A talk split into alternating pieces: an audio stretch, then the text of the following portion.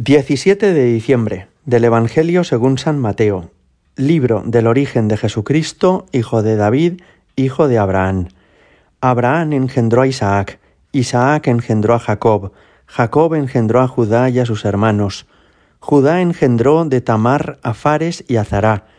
Fares engendró a Esrón, Esrón engendró a Arán, Arán engendró a Aminadab, Aminadab engendró a Naasón, Naasón engendró a Salmón, Salmón engendró de Rahab a Booz, Booz engendró de Ruth a Obed, Obed engendró a Jesé, Jesé engendró a David el rey. David, de la mujer de Urías, engendró a Salomón, Salomón engendró a Roboán, Roboán engendró a Abías, Abías engendró a Asaf, Asaf engendró a Josafat, Josafat engendró a Jorán, Jorán engendró a Ocías, Ocías engendró a Joatán, Joatán engendró a Acaz, Acaz engendró a Ezequías, Ezequías engendró a Manasés, Manasés engendró a Amós, Amós engendró a Josías, Josías engendró a Jeconías y a sus hermanos cuando el destierro de Babilonia.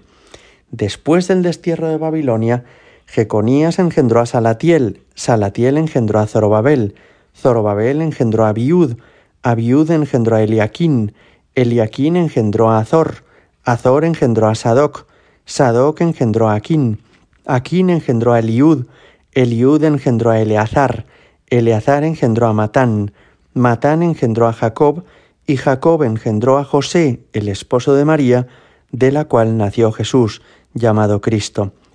Así, las generaciones desde Abraham a David fueron en total catorce, desde David hasta la deportación a Babilonia catorce, y desde la deportación a Babilonia hasta el Cristo catorce palabra del Señor. A lo mejor alguno esta mañana piensa por dónde va a salir el sacerdote para hacer un comentario de una lista de nombres que parece la guía de las páginas amarillas o de, o de las páginas de las guías telefónicas. Pues mirad, hay muchos datos en este Evangelio que hemos escuchado que nos hacen a todos mucho bien y sobre los que vamos a reflexionar brevemente. En primer lugar, es precioso caer en la cuenta de que Jesús no ha venido como un meteorito desde el universo, desde la galaxia al mundo, sino que se ha insertado en una tradición, en una familia. Y digo que esto es precioso porque quiere decir que ha sido en todo como nosotros.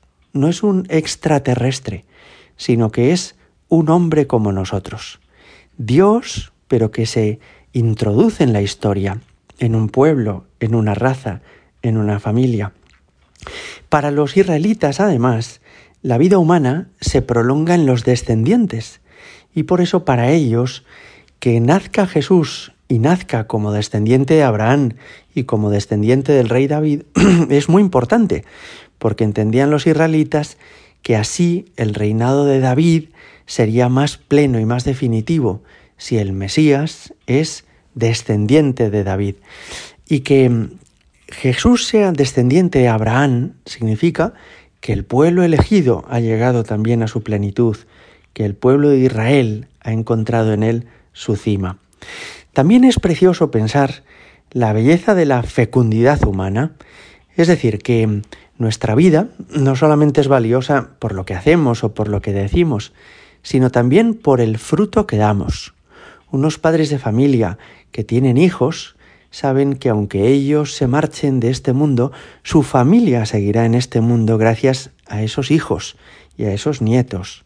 Hay una fecundidad material en cada matrimonio que tiene hijos y por eso la Iglesia ha aconsejado siempre a los, a los esposos que tengan hijos y que colaboren con Dios en la obra de la creación. Y por eso la Iglesia ha bendecido y admirado especialmente las familias numerosas en la historia. Y hay también una fecundidad espiritual. Hay personas que no han podido tener hijos, pero que han sido catequistas y han tenido muchos discípulos, o que han sido maestros, o sacerdotes, o religiosas, ejerciendo así una cierta paternidad o maternidad espiritual. También es interesante caer en la cuenta de cómo el último versículo nos hablaba de la virginidad de María, porque está diciendo en toda la lista, este engendró a este, este a este, este a este, y de repente cambia el orden de la frase y lo que termina diciendo es, y Jacob engendró a José, el esposo de María, de la cual nació Jesús. Así que no dice, y Jacob engendró a José y José a Jesús. No, sino que José se casó con María y es María quien por obra del Espíritu Santo ha engendrado a Jesús. Pero por último, me parece que es muy interesante también caer en la cuenta de esto. Para que Jesús, cuando era niño, supiera quién era Él, le hacían falta dos cosas. En primer lugar, recordar que Él es el Verbo eterno de Dios que ha venido desde el cielo. Y desde que tuvo conciencia de sí mismo, supo que Él era el Mesías y el Cristo, el enviado por Dios. Pero también recordar que Él procede de María, de los antepasados de José por descendencia legal, de los antepasados del rey David, en el fondo que él tiene también unos, unas raíces, unos antepasados, que él procede de una tradición. ¿Y por qué os digo que esto es interesante? Seguramente habéis leído todos la novela 1984 de George Orwell. En esa novela, que es una distopía, cuenta este autor cómo sería el mundo en una dictadura comunista terrible. Y en el fondo lo que refiere, aunque lo refiere en futuro, es algo que ha sucedido de alguna forma durante décadas en el mundo. Bueno, pues en esta obra se dice esta expresión, quien controla el pasado, controla el presente, y quien controla el presente, controla el futuro. ¿Y por qué dice esto?